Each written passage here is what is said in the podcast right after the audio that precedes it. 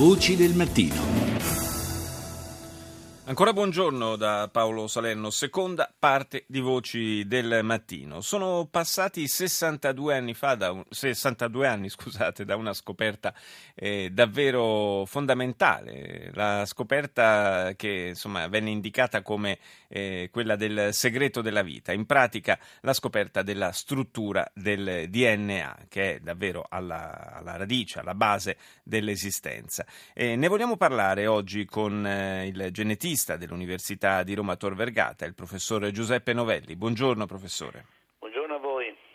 Dicevo, una scoperta, quella della struttura del DNA, che davvero ci ha, a parte il fascino innegabile che, che, che riveste, ma insomma ha aperto eh, dei, dei, degli squarci sul futuro assolutamente inimmaginabili fino ad allora.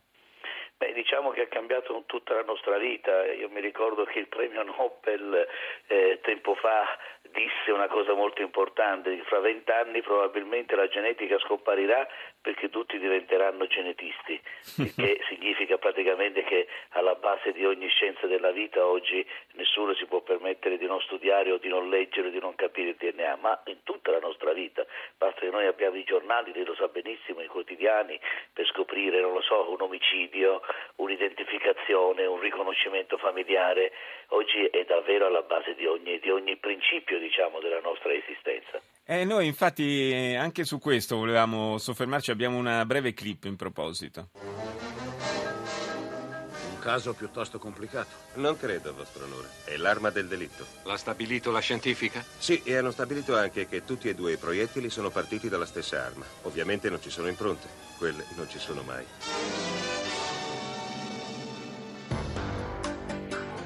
L'assassino è organizzato, intelligente e conosce le tecniche investigative. Sa perfettamente come far sparire ogni traccia.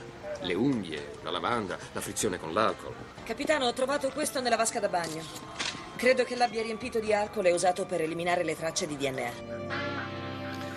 E noi, professor Novelli, abbiamo preso queste due citazioni da due famosissime serie televisive, una del passato, Perry Mason, e un'altra invece più recente, Law and Order, proprio per marcare quel passaggio che, che lei aveva indicato poco fa, cioè il passaggio dalle indagini basate prima sulle impronte digitali, e già era stato un, eh, un passaggio importante insomma, da, dal punto di vista delle indagini, alla, eh, all'analisi del, del DNA, sulla, sulla, quale però eh, lo abbiamo sentito anche in casi di cronaca recenti, eh, talvolta nelle aule giudiziarie si dibatte ancora.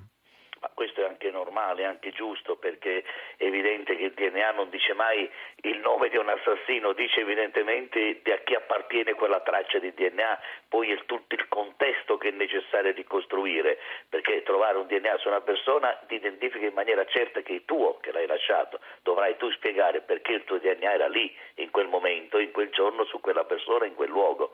Quindi questo direi che è un assioma importante e nei, giustamente nei tribunali eh, le prove vanno discusse commentate, eh, argomentate direi in tutti i suoi aspetti, quindi fa parte della dialettica normale, però una cosa è certa, DNA quando si ritrova oggi ha permesso di risolvere situazioni veramente fino a poco tempo fa ritenute impossibili.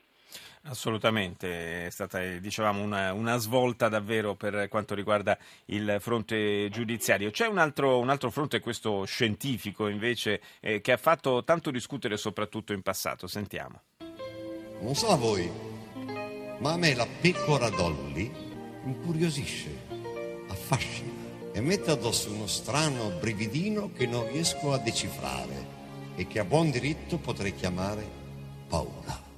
Era un pezzo di uno spettacolo di Giorgio Gaber che citava il famosissimo caso della pecora Dolly, l'animale clonato, insomma si è tanto dibattuto all'epoca, oggi per la verità eh, se ne parla poco, ma in realtà le tecniche immagino che siano progredite ulteriormente. Sì, non c'è dubbio, ma insomma è ovvio che quello lì è stata una, una, rivoluzione anche dal punto di vista della biologia, perché riuscire a, a, diciamo così, ad ottenere un animale vivo, intero, partendo da una cellula specializzata a produrre latte, perché questo si è fatto di fatto, effetto il trasferimento del nucleo di questa cellula in un ovocito svuotato, da lì è nato un organismo intero, vivente, quindi naturalmente questo ha, ha cambiato in pochissimo tempo quelli che erano concetti anche di centinaia di anni di come funziona la biologia della vita e ci ha permesso di capire cose straordinarie come le cellule no? si specializzano, diventano qualcosa a partire dall'embrione, come si formano gli organi, come si formano gli arti, come si forma il cervello, come si forma il cuore e questo oggi sta dando risultati straordinari su terapie per malattie fino soltanto a pochi, direi mesi forse fa, considerate assolutamente impossibili a vincere. Ecco, proprio questo è un aspetto che mi sembra particolarmente interessante, cioè le, le, le prospettive mediche, le applicazioni eh, per quanto riguarda soprattutto le, le nuove terapie.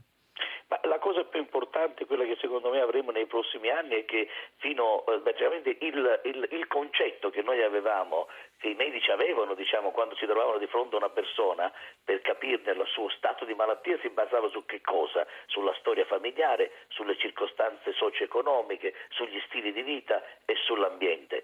Oggi chiaramente non può, si può prescindere da quello che è la composizione genetica di ogni singolo individuo, da come funzionano le proteine delle sue cellule e quindi questo cambia completamente la prospettiva in quello che oggi chiamiamo una medicina personalizzata, una medicina di precisione che oggi molti ritengono essere eh, così codificata da 4P, cioè personalizzata, predittiva, preventiva e partecipativa. Questo è il futuro della medicina, cioè ognuno di noi avrà il suo farmaco perché funziona solo su di lui e non avrà effetti, chiamiamoli così, indesiderati, certo. perché già sappiamo che su quella persona quel farmaco funziona, su un altro no, e tu a quello lo devi dare e a quello no. E questo è rivoluzionario, se mi consente. Assolutamente, rivoluzionario è una prospettiva affascinante, anche rassicurante, che speriamo non rimanga per troppo tempo ancora una prospettiva remota, insomma speriamo di arrivarci prima possibile, sarebbe davvero un, una conquista incredibile per, per, l'umanità. Io ringrazio il professor Giuseppe Novelli, genetista dell'Università di Roma Tor Vergata, per essere stato con noi stamani e chiudiamo in modo, se ci consente professore, anche un po' scherzoso questa eh, chiacchierata che abbiamo fatto insieme. Grazie. Io solo sono riuscito a scoprire il segreto di infondere la vita, ma che anche di più io, proprio io, sono divenuto capace di animare nuovamente la materia inanimata si può fare!